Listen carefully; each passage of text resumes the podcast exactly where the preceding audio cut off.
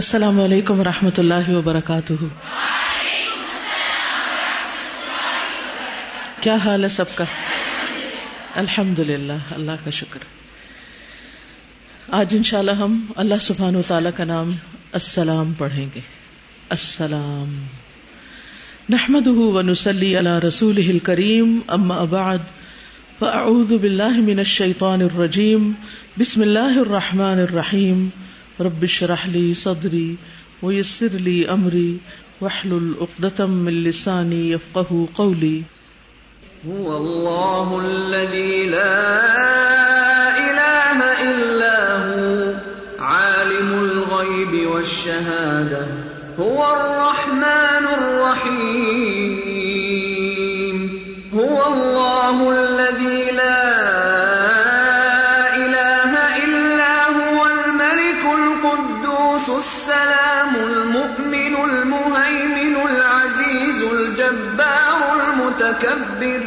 سبحان الله عما يشركون هو الله الخالق البارئ المصور، له الأسماء الحسنى، يسبح له ما في السماوات والأرض، وهو العزيز الحكيم. اللہ سبحان و تعالیٰ کے ناموں کو پڑھنے، جاننے، سمجھنے، ان کا ورد کرنے، ان کا ذکر کرنے کا فائدہ یہ ہوتا ہے کہ انسان کے دل میں اللہ سبحان و تعالیٰ کی محبت میں اضافہ ہوتا ہے۔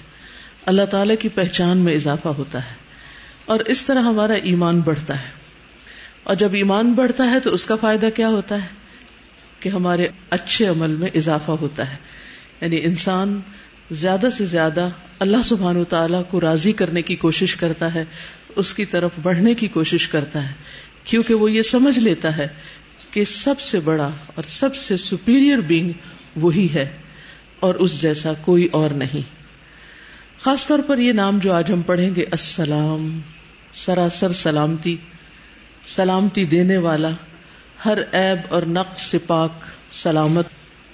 تو اس نام کو پڑھتے ہی سنتے ہی دل میں ایک سکون سا محسوس ہوتا ہے۔ کیونکہ ہر انسان کسی نہ کسی درجے میں، کسی نہ کسی چیز کے بارے میں خوف کا شکار ہوتا ہے۔ کچھ ظاہری خوف ہوتے ہیں، کچھ انجانے خوف ہوتے ہیں۔ کچھ کی کچھ حقیقت ہوتی ہے اور کچھ کی کوئی حقیقت نہیں بھی ہوتی۔ اور خوف کا تعلق بھی انسان کے دل سے ہوتا ہے۔ خوف بھی کہاں ہوتا ہے؟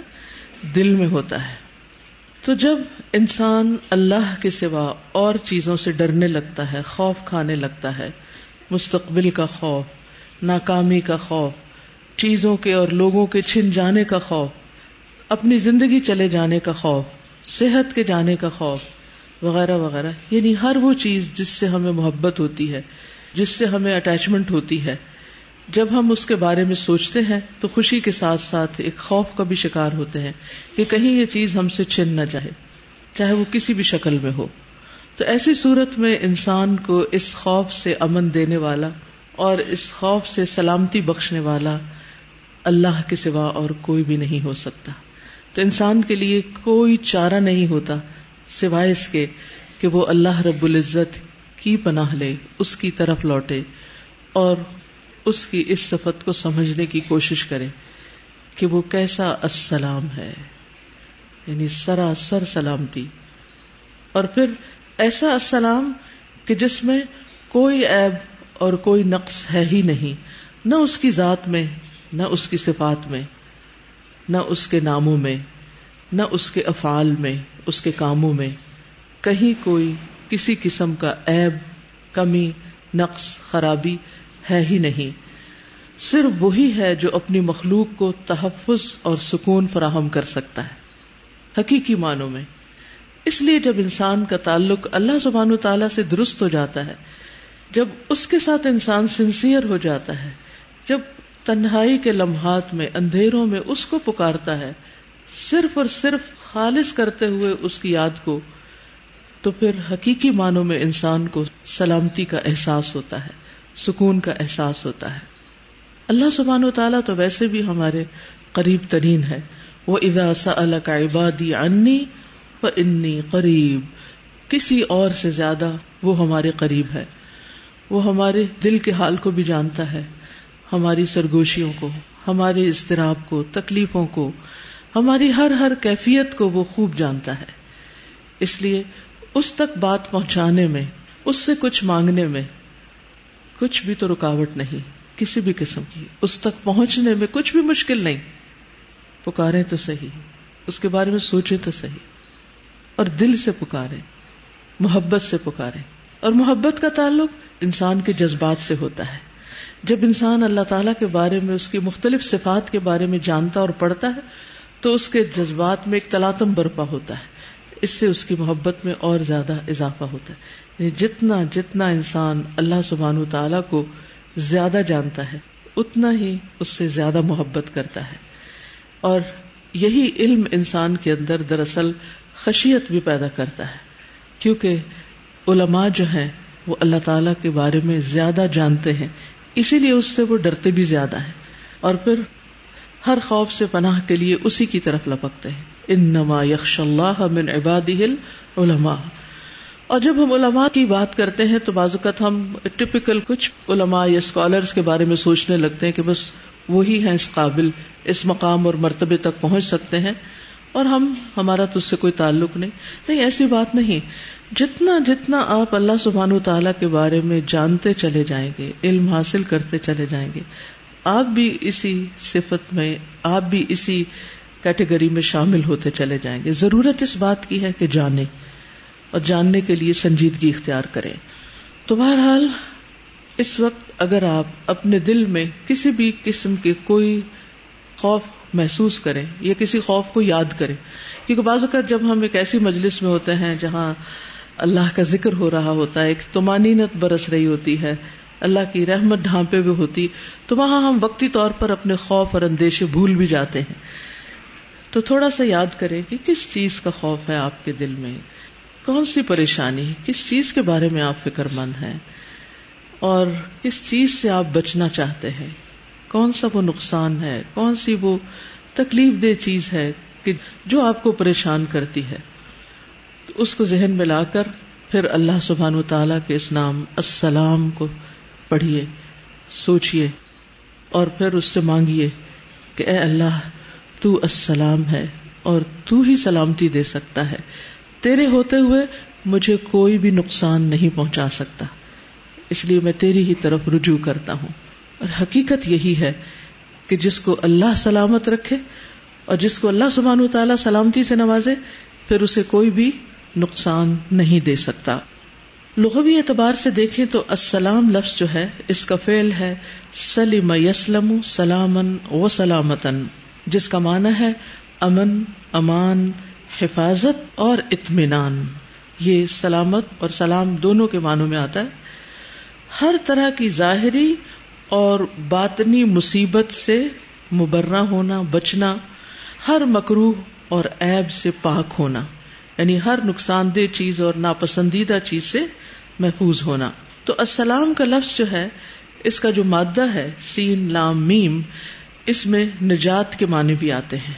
جنت کو دار السلام کہا جاتا ہے۔ اس کی وجہ بھی یہی ہے کہ وہ ہر طرح کے غموں، مصیبتوں، بیماریوں، دکھوں، تکلیفوں پریشانیوں سے بچ کر سلامتی کا گھر ہے۔ یعنی اس میں کسی قسم کی کسی تکلیف دہ چیز کا کوئی دخل ہے ہی نہیں۔ وہ وہاں پہنچ ہی نہیں سکتی۔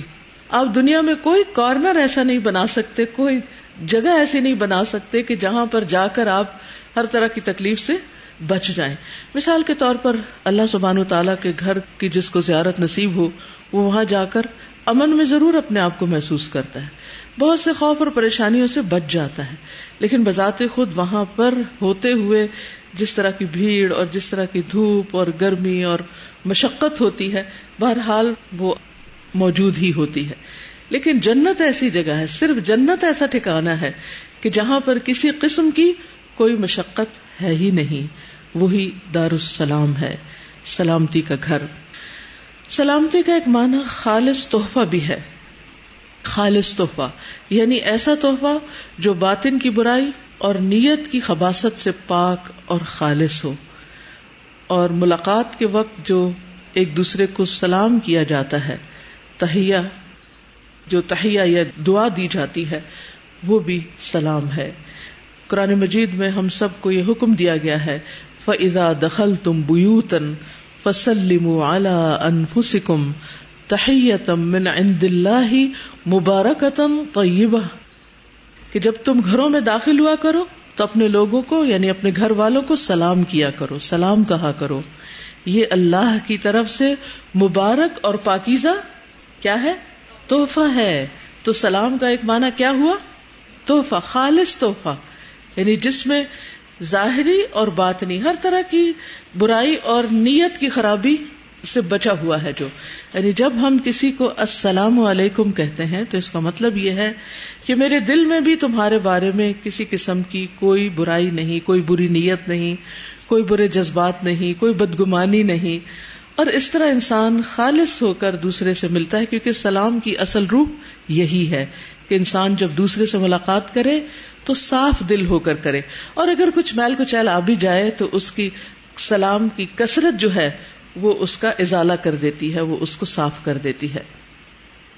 قرآن مجید میں اللہ سبحان تعالیٰ کا یہ نام جو ہے سورت الحشر کی آیت نمبر ٹوینٹی تھری میں آتا ہے، جس کو ابھی آپ نے سنا اللہ الہ اللہ الملک، القدوس، السلام، المؤمن المحیمن العزیز، الجبار، المتکبر، سبحان اللہ عما یشرکون۔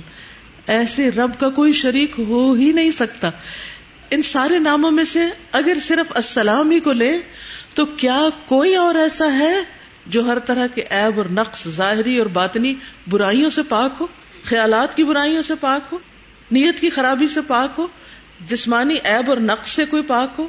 اپنے کاموں اور اپنے افعال کے اندر کسی کوتا اور کمی سے پاک ہو؟ اور کوئی ہے ہی نہیں۔ فلالس کوئی بھی نہیں سوائے اللہ کے۔ اس لیے وہی السلام ہے۔ اسی طرح احادیث سے بھی ہمیں اللہ سبحان تعالیٰ کا یہ نام پتہ چلتا ہے۔ مثلاً ہم دعا کرتے ہیں ہر نماز کے بعد اللہ انت السلام اللہ انت السلام، اے اللہ تو ہی السلام ہے وہ من السلام تبارک یا ذل جلال والاکرام۔ اسی طرح عبداللہ بن مسعود کہتے ہیں کہ جب ہم نبی صلی اللہ علیہ وسلم کے پیچھے نماز پڑھتے تو ہم کہتے، سلام ہو جبریل پر، سلام ہو میکائل پر، سلام ہو اللہ پر تو نبی صلی اللہ علیہ وسلم ایک دن ہماری طرف متوجہ ہوئے اور فرمایا کہ اللہ تو خود السلام ہے، تم اس کو کیا سلام بھیجتے ہو؟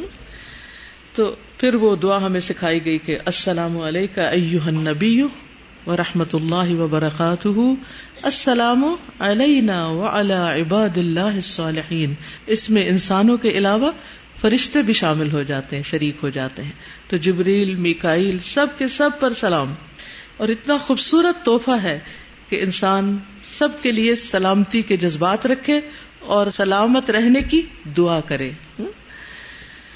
جہاں تک اللہ سبحان و تعالیٰ کے اس نام کا تعلق ہے، تو یہ یاد رکھنا چاہیے کہ اللہ سبحان و تعالیٰ کی ذات ہر عیب اور نقص سے پاک ہے۔ اور پھر وہی ہے جو اس نام کا حقدار ہے۔ اس کے علاوہ کسی کو بھی ایسا کمال حاصل نہیں یعنی سلامتی میں۔ تو اس کی ذات اسما صفات، افعال سب کے سب سلامت ہیں۔ اور اس کی ذات مخلوق کی مشابہت سے پاک ہے، سلامت ہے۔ اس کے افعال بے مقصد کام کرنے سے سلامت ہیں۔ یعنی اس کا کوئی بھی کام ایسا نہیں کہ جو بے معنی ہو، بے مقصد ہو میننگ لیس ہو ایم لیس ہو۔ پھر اسی طرح وہ ظلم نہیں کرتا یعنی وہ ظلم کرنے سے پاک ہے، حکمت کے خلاف کچھ کرنے سے پاک ہے یعنی سلامت ہے۔ یہ سارے نقص اور عیب جو مخلوق کے اندر ہوتے ہیں، اللہ سبحان و تعالیٰ ان سب سے پاک ہے۔ اسی طرح اللہ سبحان و تعالی موت، اونگ اور نیند سے پاک ہے، سلامت ہے۔ یہ نقص کی صفات ہیں، کمی کی باتیں ہیں۔ پھر اسی طرح اللہ سبحان و تعالی تھکاوٹ سے، بے بسی سے عج سے، کمزوری سے پاک ہے۔ پھر وہ ایسا العلیم ہے جس کا علم ہر نقص سے پاک ہے۔ اب دیکھیے کہ ہم جو بھی علم حاصل کرتے ہیں یا جتنا بھی علم ہمارے پاس ہوتا ہے، اس میں کئی غلطیاں ہوتی ہیں، کئی کمیاں ہوتی ہیں۔ ہم چیزوں کو کچھ سمجھ رہے ہوتے ہیں، حالانکہ ان کی حقیقت کچھ اور ہوتی ہے۔ وہ نہیں ہوتی جو ہم سمجھ رہے ہوتے ہیں۔ اور پھر ہمارا علم بھول چوک کا شکار ہو جاتا ہے۔ ہم اس میں چیزوں کو مکس اپ کر دیتے ہیں۔ کسی چیز کو کہیں سے کہیں جا ملاتے ہیں۔ لیکن اللہ سبحان و تعالیٰ جو بھی علم رکھتا ہے، اس میں کسی قسم کی کوئی کمی نہیں، کوئی عیب نہیں۔ ذرا برابر بھی کوئی چیز اس سے اوجھل نہیں۔ ان اللہ لا يخفى علیہ شیء فی الارض ولا فی السماء۔ پھر اسی طرح اللہ سبحان و تعالیٰ کا گھر بھی سلامتی والا ہے یعنی دنیا میں جو سلامتی کی جگہ ہے ان میں سب سے بڑی جگہ سلامتی کے اعتبار سے بیت اللہ ہے۔ ومن دخل کانا آمنا۔ اس کا دین سلامتی والا ہے۔ وہ ردیت الاسلام دینا میں نے تمہارے لیے بحثیت دین یعنی دین کے اعتبار سے اسلام کو پسند کیا۔ یعنی اسلام اس لیے کہ یہ دین انسان کو سلامتی عطا کرتا ہے، برے انجام سے سلامت رکھتا ہے۔ اور دنیا میں بھی اگر انسان اس پر عمل کرے، تو بہت سی خرابیوں اور بہت سی بد اخلاقیوں اور ایبوں سے انسان کو سلامت رکھتا ہے۔ پھر اسی طرح نبی صلی اللہ علیہ وسلم نے یہود سے فرمایا تھا اسلم تسلم تم اسلام لے آؤ، سلامت رہو گے یعنی تمہیں کسی قسم کا کوئی نقصان نہیں ہوگا۔ کوئی تمہارے خلاف جنگ نہیں کرے گا، تو کوئی تم پر جزیہ عائد نہیں کرے گا، تمہاری جان مال ہر چیز سلامت ہو جائے گی۔ پھر اسی طرح جنت کے لیے جو لفظ آتا ہے وہ بھی دار السلام کا آتا ہے۔ لہم دار السلام عند ربهم وهو وليهم بما كانوا يعملون انہیں کے لیے ان کے رب کے ہاں سلامتی کا گھر ہے اور وہ ان کا مددگار ہے ان اعمال کی وجہ سے جو وہ کرتے ہیں۔ تو اس سے کیا پتا چلتا ہے کہ جو شخص چاہتا ہے اللہ کی دوستی، اللہ کی ولایت، اللہ تعالی کی مدد تو اس کو کیا چاہیے کہ وہ کیا کرے؟ ایسے اعمال کرے جو اللہ تعالیٰ کو پسند ہو محبوب ہو جنت کی خاص خوبی جو آتی ہے، قرآن مجید میں سورت الواقع میں آتا ہے، آیت نمبر پچیس اور چھبیس میں، لا يسمعون فيها لغوا ولا تأثیما الا قیلا سلامن سلاما۔ کیا خوبصورت جگہ ہوگی جہاں ہر طرف سلامتی ہی کی آوازیں ہوگی اور دنیا میں ہر طرف پریشان کن خبریں ہی ہوتی ہیں۔ یعنی آپ دیکھیے کہ دن میں کتنی دفعہ ایسے ہوتے ہیں یعنی کوئی دن اس سے خالی جاتا ہی نہیں۔ کہ کسی کی فون کال آئے تو آپ کا دل دھڑکنے لگتا ہے۔ کیا سوچ کے؟ پتہ نہیں ابھی کیا خبر ملتی ہے۔ پھر اسی طرح اخبار اٹھائیں تو کیا ہوتا ہے؟ پتہ نہیں کیا پڑھتے ہیں۔ کہاں کیا ہوا؟ اسی طرح جس زمین پر رہتے ہیں، اس کے بارے میں بھی ہم خوف سے خالی نہیں۔ اللہ نہ کرے کہ کوئی زلزلہ آ جائے۔ الحمد للہ میں جب بھی اس حال میں داخل ہوتی ہوں دعا کر کے داخل ہوتی ہوں، یا اللہ زلزلہ نہ آئے۔ آپ سب بھی دعا کیا کریں، کیونکہ اللہ سبحان و تعالیٰ کا ذکر ہو رہا ہوتا ہے۔ اللہ تعالیٰ واقعی حقیقی معنوں میں اطمینان اور سلامتی نصیب کرے، کیونکہ اللہ کا ذکر کرتے ہوئے خوف اور ایسی کیفیت میں آنا کہ جس سے ہمیں اس پر جو ایمان ہے، اس میں کوئی کمی آئے، تو وہ ایک عجب دل کو پریشانی ہوتی۔ زندگی موت تو اللہ کے ہاتھ میں، جہاں مرنا ہے، وہیں مرنا ہے۔ اور اس سے بہتر خوبصورت موت کیا ہو سکتی ہے کہ انسان اللہ کا ذکر کرتے ہوئے اور اللہ کی یاد میں دنیا سے رخصت ہو؟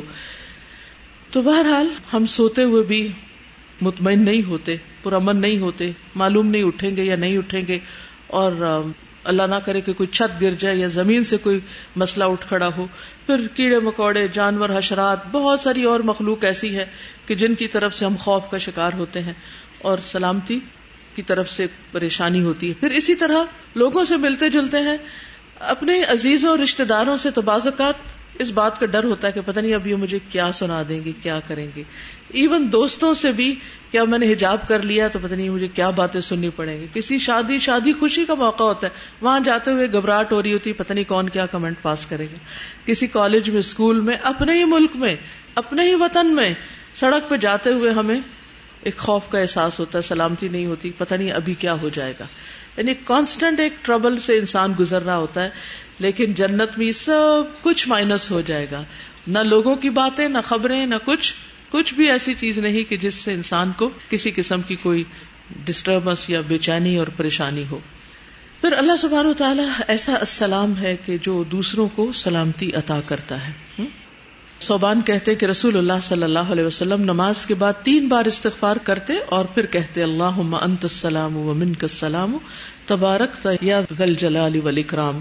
اللہ، تو ہی سلامتی والا ہے اور تو سلامتی عطا کرنے والا ہے۔ وہ من کا سلام تجھ سے ہی سلامتی ملتی ہے۔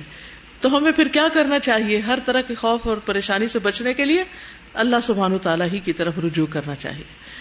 پھر اسی طرح وہ بندوں کو سلامتی کی طرف بلاتا ہے یعنی اس سلامتی کی طرف آنے کی دعوت دیتا ہے۔ واللہ یدعو الى دار السلام۔ پھر اسی طرح قرآن مجید کی صورت المائدہ میں آتا ہے، قد جاءکم من اللہ نور و کتاب مبین۔ یہدی بہ اللہ من اتبع رضوانہ سبل السلام۔ ویخرجہم من الظلمات الى النور بإذنہ ویہدیہم الى صراط مستقیم۔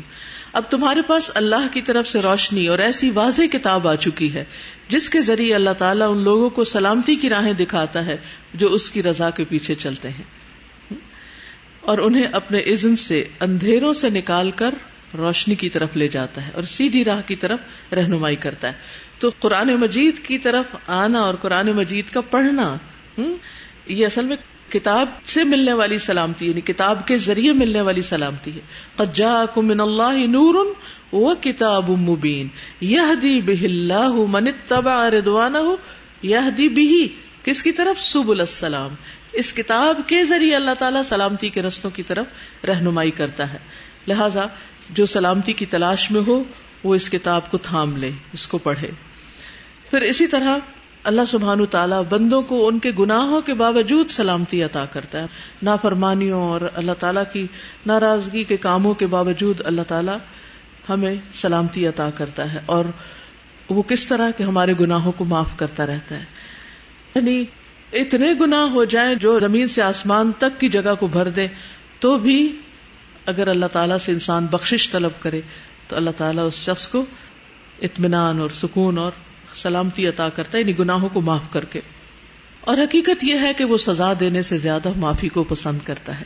یعنی اللہ تعالیٰ کو یہ بات پسند نہیں کہ وہ اپنے بندوں کو سزا دے یا انہیں تکلیف دے۔ ابو حرارا کہتے ہیں کہ میں نے نبی صلی اللہ علیہ وسلم کو فرماتے ہوئے سنا، ایک بندے نے بہت گناہ کیے اور کہا، اے میرے رب، میں تیرا گناہ گار بندہ ہوں، تو مجھے بخش دے۔ اللہ رب العزت نے فرمایا، میرا بندہ جانتا ہے کہ اس کا کوئی رب ہے۔ جو گناہ معاف کرتا ہے اور گناہ کی وجہ سے سزا بھی دیتا ہے۔ بس میں نے اپنے بندے کو بخش دیا۔ تو ہم سب گناہ کرتے ہیں۔ اب دیکھیے، کچھ گنا ایسے ہوتے ہیں جو ہم نے تازہ تازہ کیے ہوتے ہیں۔ کچھ ایسے ہوتے ہیں جو ہم نے بہت پہلے جاہلیت کے دور میں کیے۔ کچھ ایسے ہوتے ہیں کہ جو ہم نے لا علمی سے کیے پتا ہی نہیں تھا۔ اپنی طرف سے صحیح سمجھ کے کرتے رہے کام اور وہ ٹھیک نہیں تھے، وہ اللہ کی نافرمانی کی تھی۔ پھر بھی اللہ نے ہمیں موقع دیا، اتنی مہلت دی کہ ہم اپنی غلطیوں کو پہچان سکیں۔ علم آنے کے بعد، روشنی آنے کے بعد ہمیں پتا چلا کہ جو ہم نے کیا، وہ ٹھیک نہیں تھا۔ اور وہ ہمیں پھر اصلاح کا موقع بھی دیتا ہے۔ تو کتنی اس کی رحمت ہے، کتنی اس کی عنایت ہے۔ اور پھر انسان ان باتوں پر، ان کاموں پر، ان گناہوں پر شرمندہ ہو کے اللہ سبحان و تعالیٰ سے دعا کرتا ہے کہ اللہ تو مجھے معاف کر دے۔ کچھ گناہ ایسے ہوتے ہیں کہ جن میں انسان پھنس جاتا ہے۔ ایسے جیسے کسی دلدل میں پھنسا ہوا ہو اور وہ اس سے نکلنا چاہتا ہے اور جتنا نکلنا چاہتا ہے اتنا پھر اور پھنستا چلا جاتا ہے۔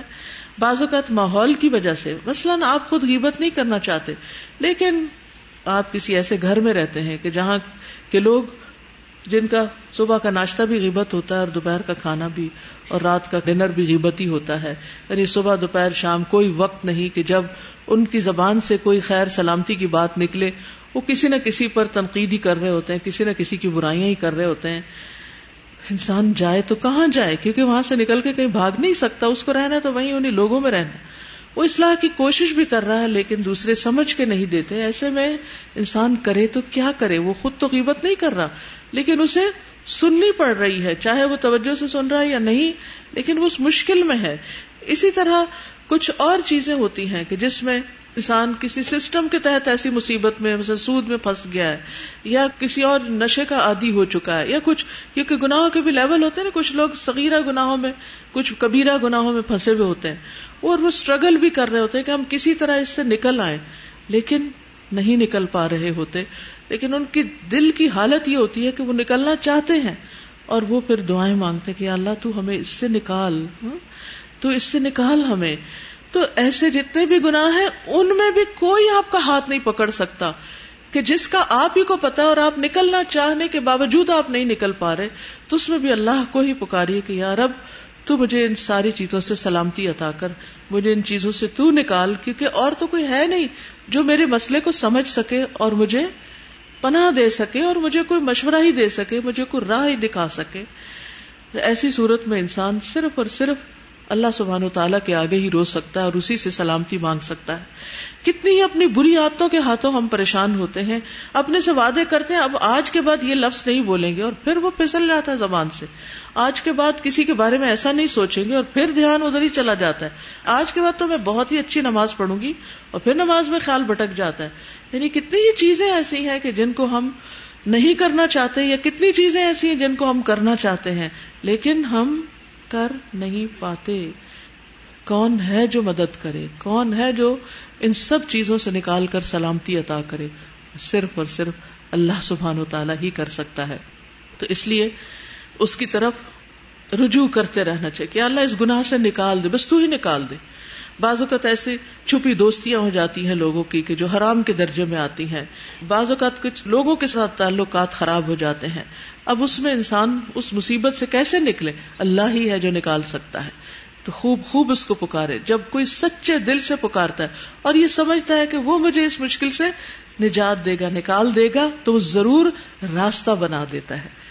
یہ بہلدین یعنی اسی کتاب کے ذریعے اللہ تعالیٰ سلامتی کے رستے، ہدایت کے رستے اس شخص پر کھول دیتا ہے، ایسے لوگوں سے ملا دیتا ہے، ایسے کاموں کی توفیق دیتا ہے۔ تو بہرحال اللہ سبحان تعالیٰ اپنے بندوں پر ظلم کرنے والا نہیں، وہ معاف کرنے کو پسند کرتا ہے اور وہ بندوں کو سلامتی عطا کرتا ہے۔ پھر السلام کا ایک معنی بھی ہے کہ وہ سلام بھیجنے والا ہے۔ تو اللہ سبحان تعالیٰ نے اپنے انبیاء اور نیک بندوں پر سلام بھی بھیجا ہے۔ وقل الحمد للہ وسلام اللہ عباد اللہ خیر اما یشرکون نبی صلی اللہ علیہ وسلم سے اللہ تعالیٰ نے فرمایا، کہہ دیجیے، سب تعریف اللہ کے لیے ہے اور سلام ہے اس کے ان بندوں پر جنہیں اس نے چن لیا۔ کیا اللہ بہتر ہے یا وہ جنہیں وہ شریک ٹھہراتے ہیں؟ پھر اسی طرح ایمان لانے والوں پر سلام بھیجنے والا ہے۔ وہ ادا جا اکلین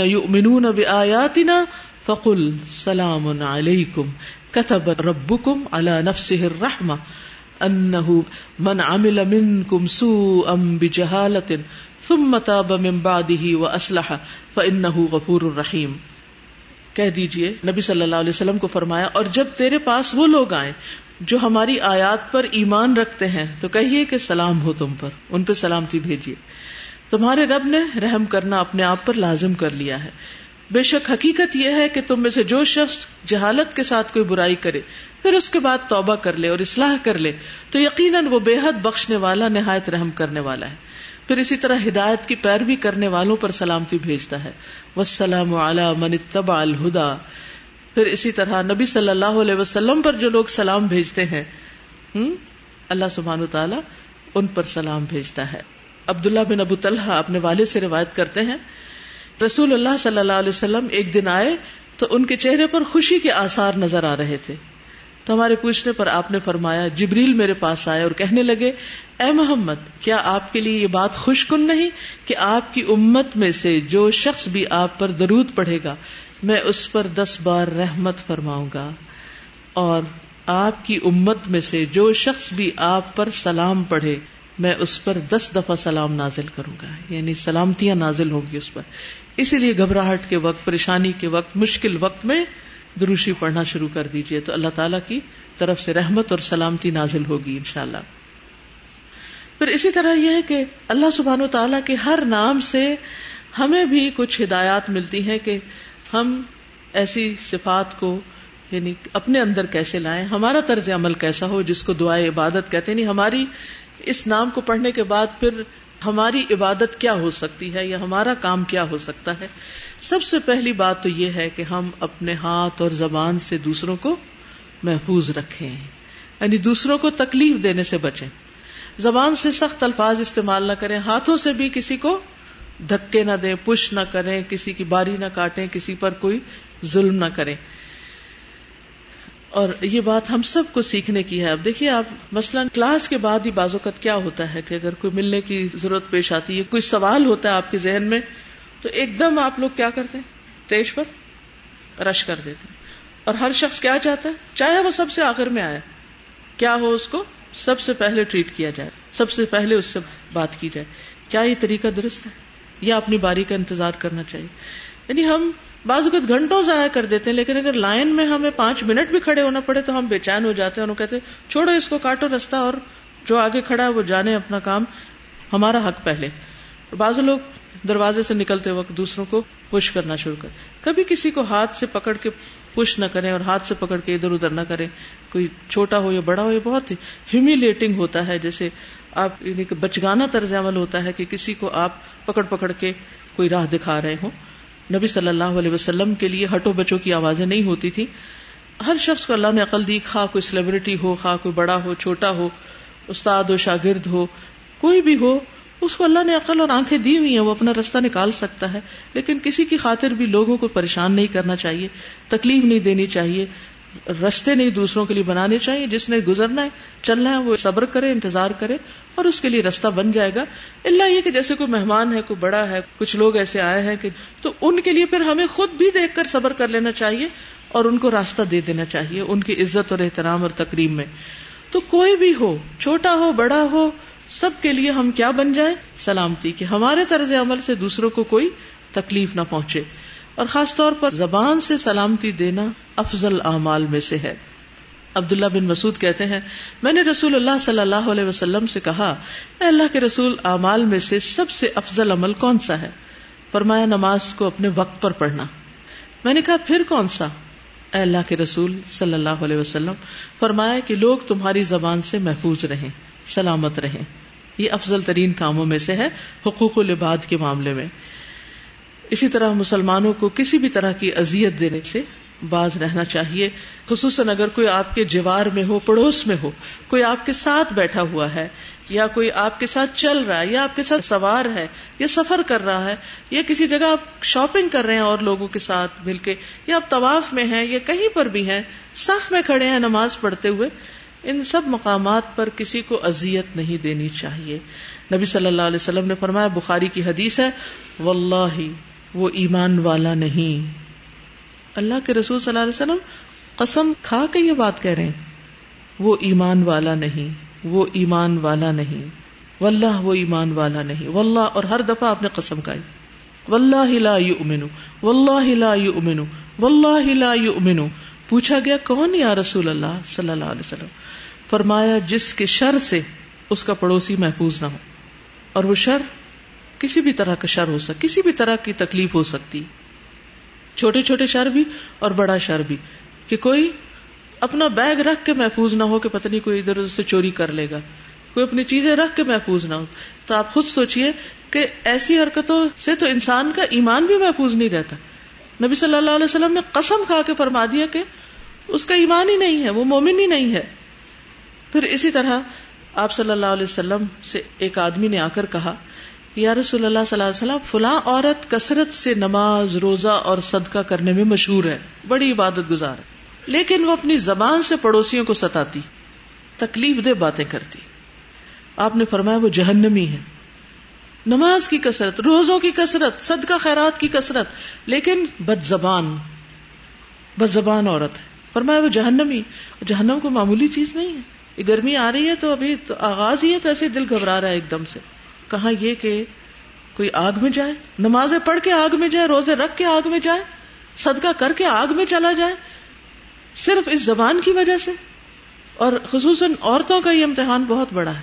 یہ بچوں کے ساتھ، نوکروں کے ساتھ، اور ایسے لوگوں کے ساتھ جو ناسمجھ ہوتے ہیں، ڈیل کرنا پڑتا ہے، تو اس وقت زبان کو کنٹرول کرنا اور بھی مشکل ہو جاتا ہے۔ کیونکہ وہ پلٹ کے جواب میں ہمیں کچھ کہہ نہیں سکتے۔ کوئی بھی چبھتے ہوئے جملے چبھتے ہوئے جملے دوسروں کو بولنا، ٹانٹ کرنا تنز کرنا، ایسی باتیں کرنا کہ جس سے دوسرا اپنا سا منہ لے کے رہ جائے۔ اس میں ہم بڑا فخر کر رہے ہوتے بڑا خوش ہو رہے ہوتے ہیں۔ میں نے اس کو منہ توڑ جواب دی۔ بول کیا رہے ہیں آپ؟ منہ اور توڑ۔ یعنی اس کو منہ توڑ دیا تو پھر آپ آپ کے ہاتھ سے کوئی سلامت کہاں سے رہا؟ یہ کس قسم کی گفتگو ہے؟ کیا ایک مسلمان کو زیب دیتی ہے؟ کیا قرآن کے طالب علم یا قرآن کے معلم کو زیب دیتی ہے؟ کیا ایک مسلمان کو زیب دیتی ہے کہ وہ اپنی روزمرہ کی گفتگو میں ایسی باتیں کرے، ایسی باتیں سوچے؟ یہ کہاں کا اسلام ہے؟ یہ کہاں کا دین ہے؟ یہ تو زیب نہیں دیتا۔ اور خصوصاً دین کی دعوت دینے والوں کو یہ حرکتیں زیب نہیں دیتی۔ کوئی آپ کو کچھ بھی کہے لیکن آپ کو حق نہیں بنتا۔ کیا نبی صلی اللہ علیہ وسلم نے ایسی کوئی زبان استعمال کی؟ نہیں۔ پھر آپ صلی اللہ علیہ وسلم سے پوچھا گیا، ایک اور عورت کے بارے میں، کہ فلاں عورت روزہ، صدقہ اور نماز کی کمی میں مشہور ہے یعنی فرض صرف ادا کرتی ہے۔ فرض نماز فرض فرض روزے اور فرض صدقہ۔ اس کا مطلب نہیں کہ نماز روزہ کرتی نہیں، وہ تو کوئی مومن ہی نہیں ہو سکتا اگر کوئی نماز سے فارغ ہے تو۔ اور وہ صرف پنیر کے چند ٹکڑے صدقہ کرتی ہے، تھوڑا بہت ہی دیتی ہے۔ ہو سکتا ہے اس کے پاس ہو ہی تھوڑا۔ لیکن اپنی زبان سے اپنے پڑوسیوں کو نہیں ستاتی۔ آپ نے فرمایا وہ جنتی ہے۔ یعنی تھوڑا عمل بھی کافی ہے اگر آپ کے شر سے لوگ بچے ہوئے۔ لیکن یہ اسی وقت بچ سکتے ہیں جب آپ کا دوسروں کے بارے میں گمان اچھا ہو۔ جب آپ دوسروں کو رعایت دینے والے ہوں۔ جب آپ دوسروں کی غلطیوں کی کوئی تعویل کرنے والے ہوں۔ کہ اس سے بھول ہو گئی، کوئی اور وجہ ہو گئی۔ ہر وقت یہ سوچنا، کسی نے اگر کچھ غلط کیا تو ضرور وہ ہے ہی غلط۔ یہ طرز عمل درست نہیں۔ ہم سب انسان ہیں، ہم کچھ دیکھ رہے ہوتے ہیں، کچھ سوچ رہے ہوتے ہیں، کچھ سمجھ رہے ہوتے ہیں، دوسرا کچھ اور سوچ رہا ہوتا ہے، سمجھ رہا ہو تو یہ سوچوں کا فرق جو ہے بعض اوقات مس انڈرسٹینڈنگ کریٹ کر دیتا ہے۔ تو ایسے میں بھی انسان بینیفٹ آف ڈاؤٹ دے، ہو سکتا ہے اس کو میری بات سمجھ ہی نہ آئی ہو، اس لیے اس نے ایسا کہ وہ بھول بھی تو سکتا ہے۔ لیکن اللہ ہمیں، ہمارے ہی شر سے محفوظ رکھے۔ ہم بعض اوقات چھوٹی سی بات پہ ایسے غصے میں آ جاتے ہیں، کیا سے کیا بول جاتے ہیں اور دوسروں کو کس طرح ٹریٹ کرتے ہیں اور بعض اوقات صرف منہ موڑ کے اور سامنے نہ دیکھ کے جو بات کرنا ہے۔ نبی صلی اللہ علیہ وسلم کی صرف ایک ہی سنت اگر ہم اختیار کر لیں کہ کوئی ہم سے بات کر رہا تو اس کی طرف توجہ کر لیں۔ اگر میٹنگ میں ہی بیٹھے ہیں تو اللہ کے واسطے جو بول رہا ہے اس کی طرف دیکھے بعض اوقات کوئی شخص بول رہا ہوتا ہے ہم چھت کو دیکھ رہے ہوتے ہیں۔ بعض اوقات ہم نیچے دیکھ رہے ہوتے ہیں۔ بعض اوقات ہم خود ہی سارے لانے لگ جاتے ہیں اگر ہم ڈس ایگری کر رہے ہوتے ہیں۔ یہ کہاں کا اخلاق ہے۔ یہ کیسے دینداروں کی مجلس ہے کہ جس میں آپ کا چہرہ کسی وقت کھل کے ہی نہیں دیتا؟ آپ کو مسکرانا ہی نہیں آتا؟ آپ کس دین کی تبلیغ کے دعوے دار ہیں؟ کہ نہ آپ کسی کی طرف بات کرتے ہوئے دھیان دیتے ہیں، نہ آپ اس کو دیکھ کے اسمائل کرتے ہیں، نہ آپ اس کی بات کو اہمیت دیتے ہیں۔ ٹھیک ہے، آپ زیادہ عقل مند سے دوسرا جاہل ہی صحیح، لیکن بعض اوقات انسان جاہلوں سے بھی بہت کچھ سیکھتا ہے۔ اگر آپ نے اس کو اپنے سے حقیر ہی سمجھ رکھا ہے، اور یہ ہی تکبر ہے کہ کسی کو انسان حقیر سمجھے۔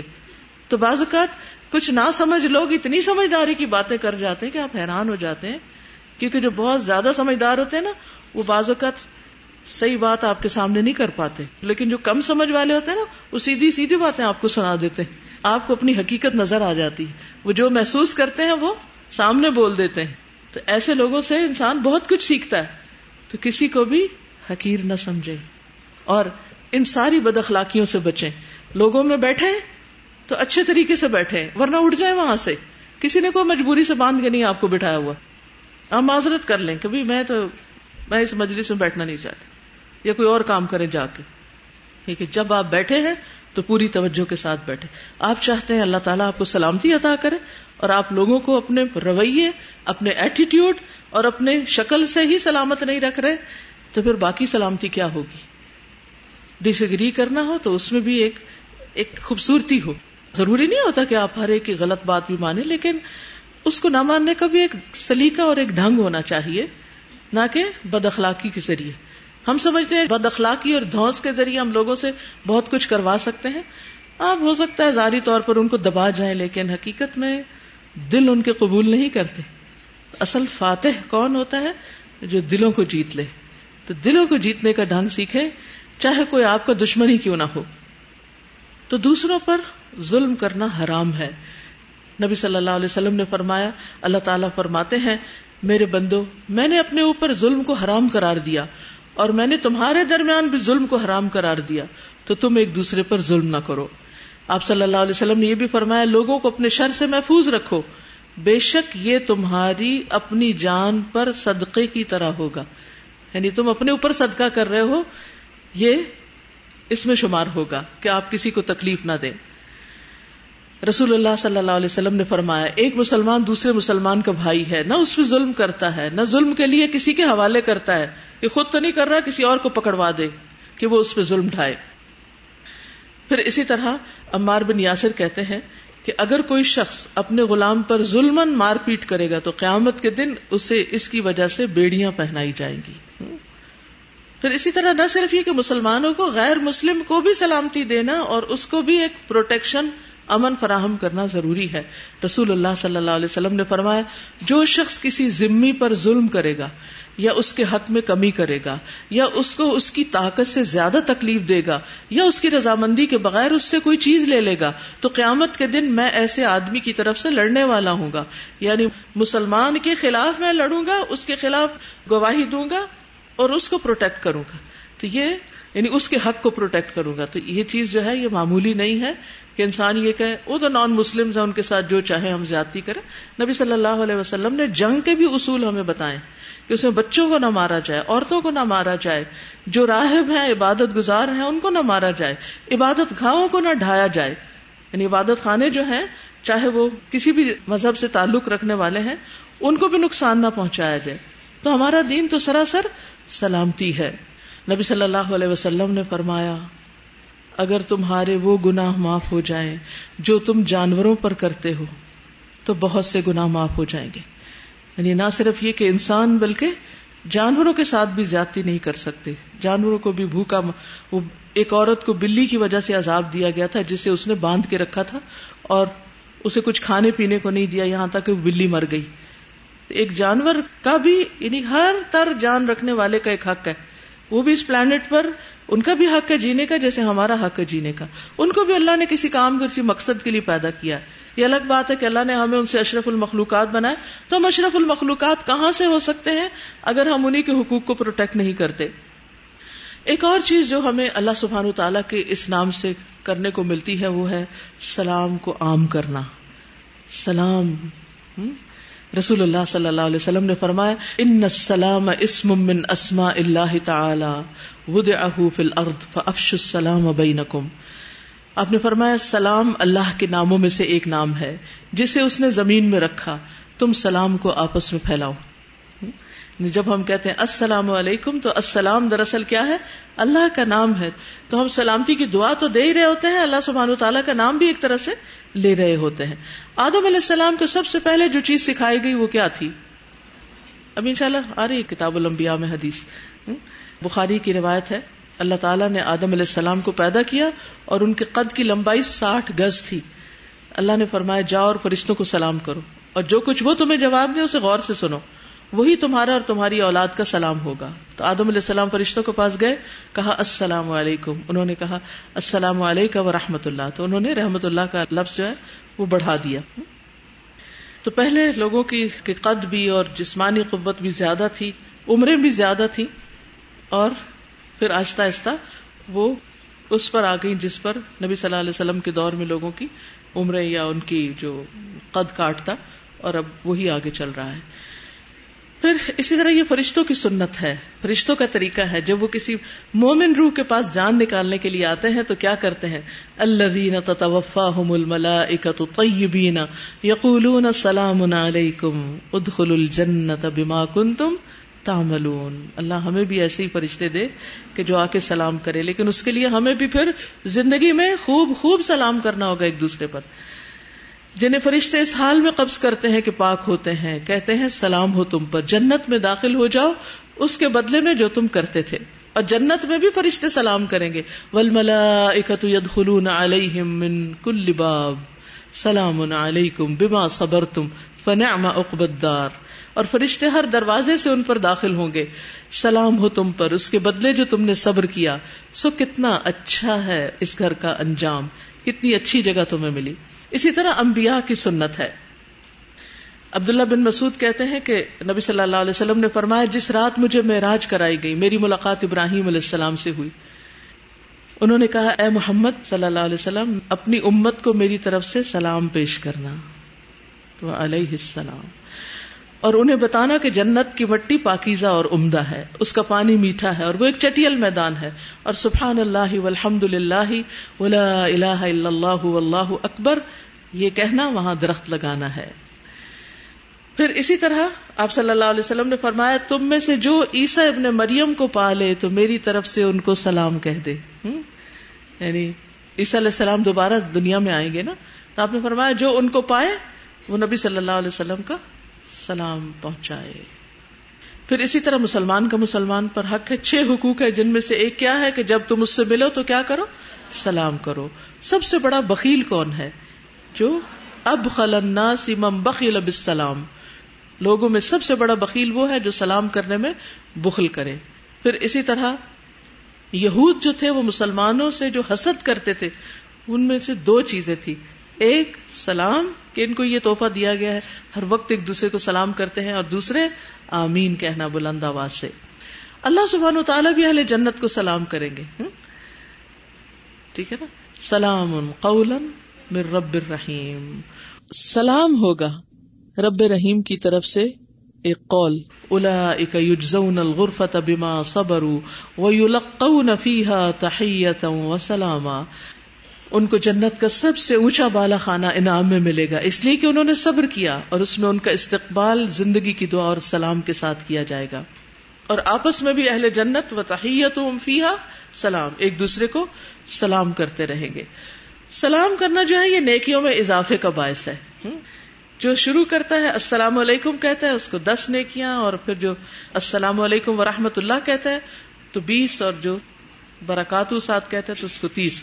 یہ نبی صلی اللہ علیہ وسلم کی موجودگی میں ہوا۔ تین مختلف لوگ آئے، تینوں نے مختلف طرح سلام کیا، تینوں کا اجر مختلف بتایا۔ ایک کے لیے دس، دوسرے کے لیے بیس اور تیسرے کے لیے تیس۔ ہم دنیا میں تو نمبر لینے میں اس قدر حریص ہوتا ہے کہ اگر آدھا نمبر بھی اوپر نیچے آئے تو سارا صبر کا پیمانہ لبریز ہو جاتا ہے۔ یہاں مفت میں نمبر مل رہے ہیں اور اس کی ہمیں پرواہ پھر یہ کہ آپس کی محبت، چاہے گھر میں ہو، چاہے ادارے میں ہو، چاہے دوستوں میں، کہیں بھی ہو، آپس کی محبت بڑھانے کا ذریعہ ہے۔ آپ نے فرمایا کہ تم اس وقت تک جنت میں داخل نہیں ہو سکتے جب تک ایمان نہ لاؤ، اور ایمان نہیں لا سکتے جب تک آپس میں محبت نہ کرو۔ یعنی اللہ سبحانہ تعالیٰ پر ایمان میں بھی والذین آمنوا اشد حبا للہ محبت ہے۔ نبی صلی اللہ علیہ وسلم پر ایمان کا بھی تقاضا کیا ہے؟ محبت۔ اور پھر مومن ہونے میں آپس کی محبت بھی بہت ضروری ہے۔ آپ نے فرمایا کیا میں تمہیں ایسی بات نہ بتا دوں۔ جب اس پر تم عمل کرو گے تو تمہارے درمیان محبت پیدا ہو جائے گی۔ آپس میں سلام کو رواج دو۔ اب اس کے لیے کیا کرے؟ گھر میں اٹھتے بیٹھتے سب کو سلام کیا کرے۔ ہو سکتا ہے وہ آپ کی سرکت سے تھوڑے پریشان بھی ہو کہ اب تم ہر وقت سلام کرتی ہو، کیونکہ جواب دینے میں بھی ذرا تکلیف کرنی پڑتی ہے نا۔ لیکن آپ اس کو نہ چھوڑیں۔ آپ کرتے جائیں۔ آگے پیچھے سلامتی بھیجتے جائیں۔ آپ دیکھیے، گھر والے ایک دوسرے کو دعا دیتے رہیں گے تو سلامت رہیں گے نا انشاءاللہ۔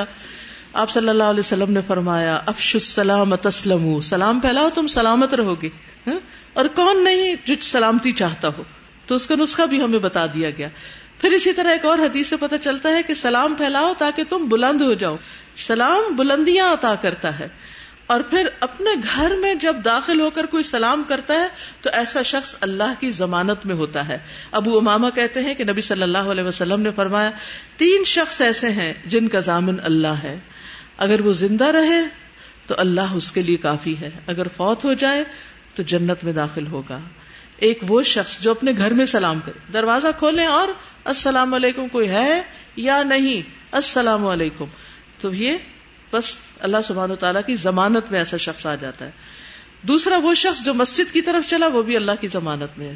تیسرا وہ جو اللہ کے راستے میں نکلا، بس اللہ اس کا ضامن ہے۔ اللہ اس کے سارے کام بنانے والا ہے۔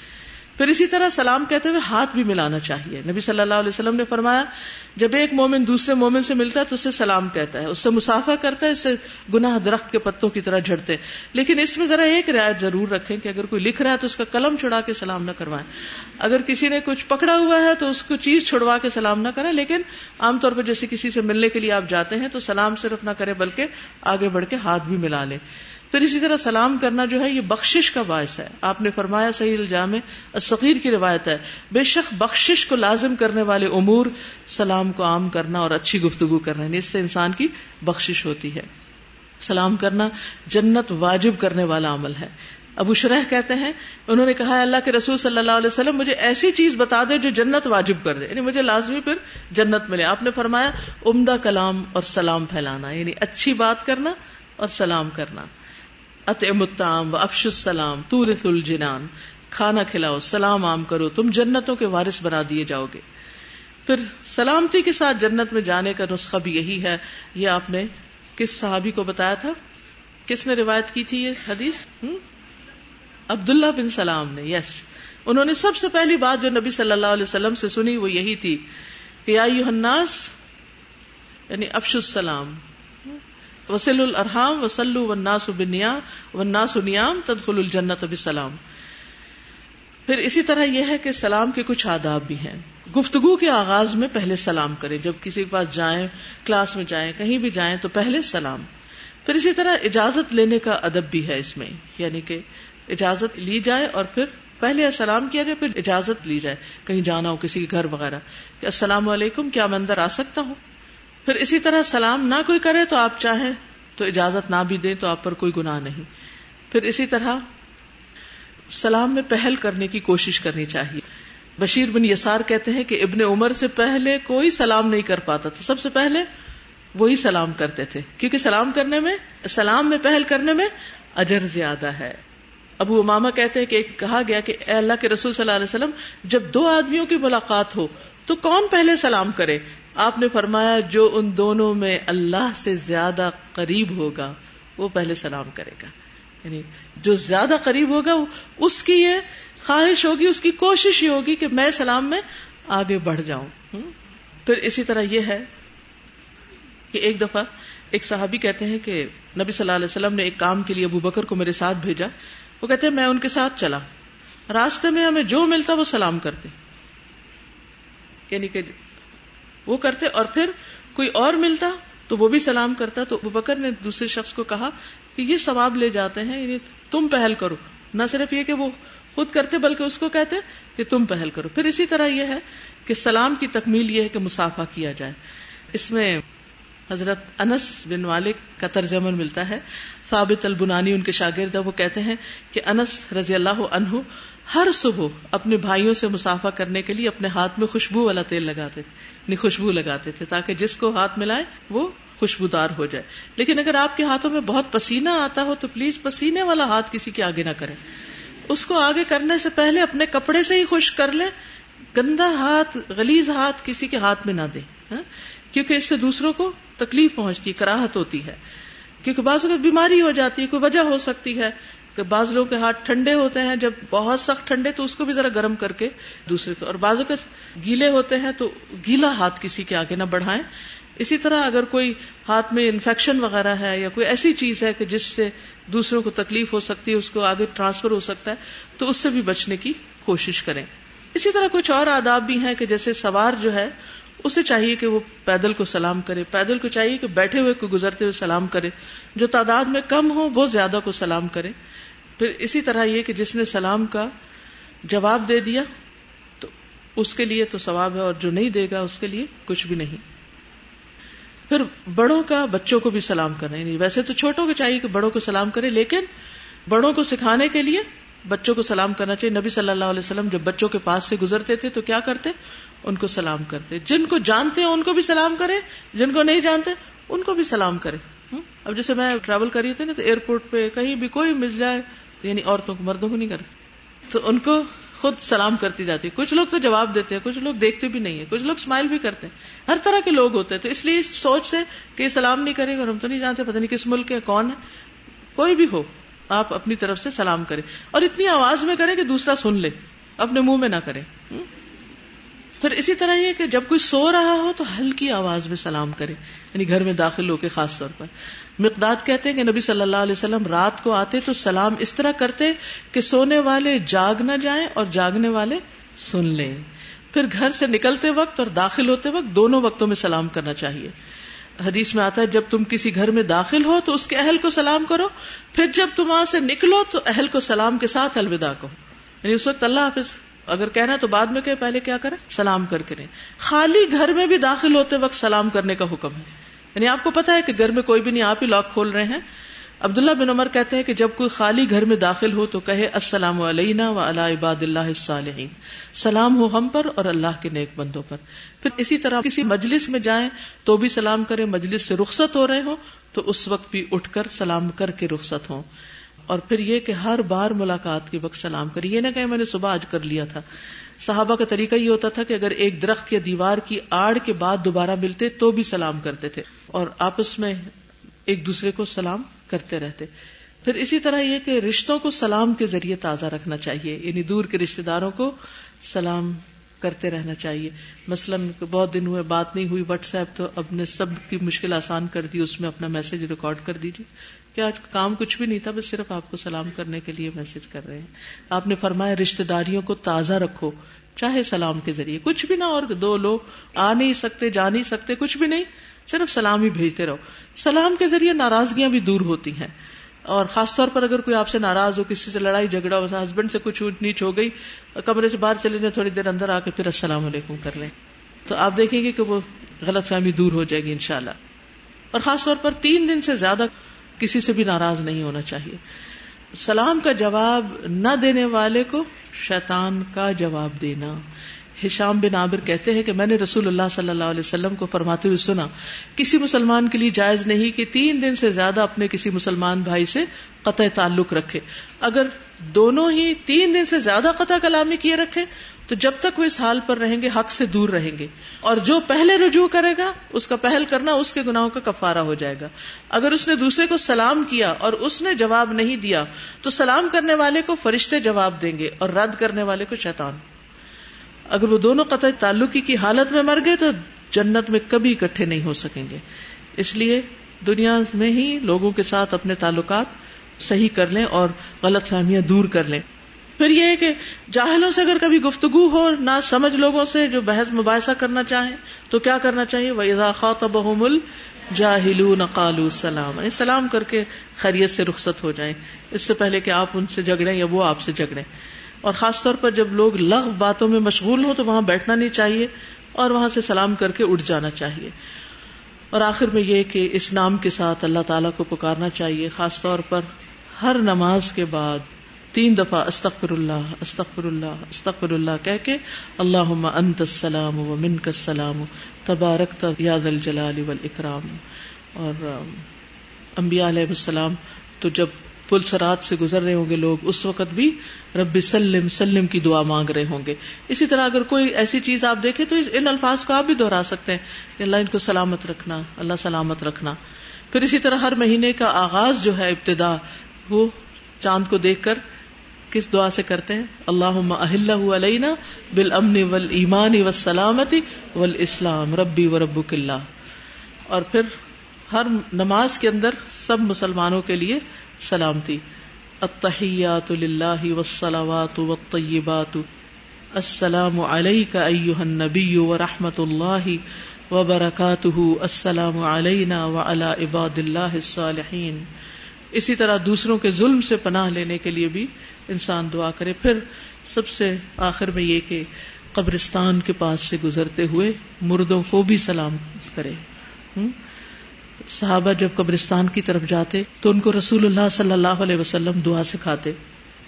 تو ان میں سے کہنے والے کہتے، السلام علیکم اہل دیار من المؤمنین والمسلمین و انا انشاء اللہ للاحقون۔ اسأل اللہ لنا ولکم العافیہ۔ رات تقریباً ہم دو سوا دو بجے کے قریب گزر رہے تھے یہاں سے سڑک سے۔ تو میں نے اپنے بیٹے سے کہا، سلام کرو۔ تو پھر بعض اوقات بچے صرف چھوٹی سی دعا پڑھ لیتے ہیں۔ میں ساری دعا اس کو کہلوائی۔ اور اس وقت ماشاء اللہ اس کی عمر اکیس سال ہے، تو اکیس سال کا بھی بچہ ہو جائے تو اس کو بھی دعا کہلوا دیا کرے کیونکہ بعض اوقات ان کو عادت نہیں پڑتی۔ تو جب آپ خود کہلوائیں گے، کریں گے یعنی کبھی بھی ٹریول کر رہے ہیں راستے میں کوئی قبرستان آئے، سب کچھ چھوڑ کر اونچی اونچی پڑھنا شروع کر دیں تاکہ دوسروں کو یاد آ جائے اور اگر چھوٹے بچے ہوں ساتھ یا بڑے بچے ہوں ساتھ، تو ان کو بھی کیا کریں؟ دعا سکھائیں۔ اللہ تعالیٰ آپ کو بھی ہم سب کو سلامت رکھے۔ اور ہمارے ملک کو، ہمارے ایمان کو، ہماری آخرت کو۔ آخر دعوانا ان الحمد للہ رب العالمین۔ السلام علیکم و رحمۃ اللہ وبرکاتہ۔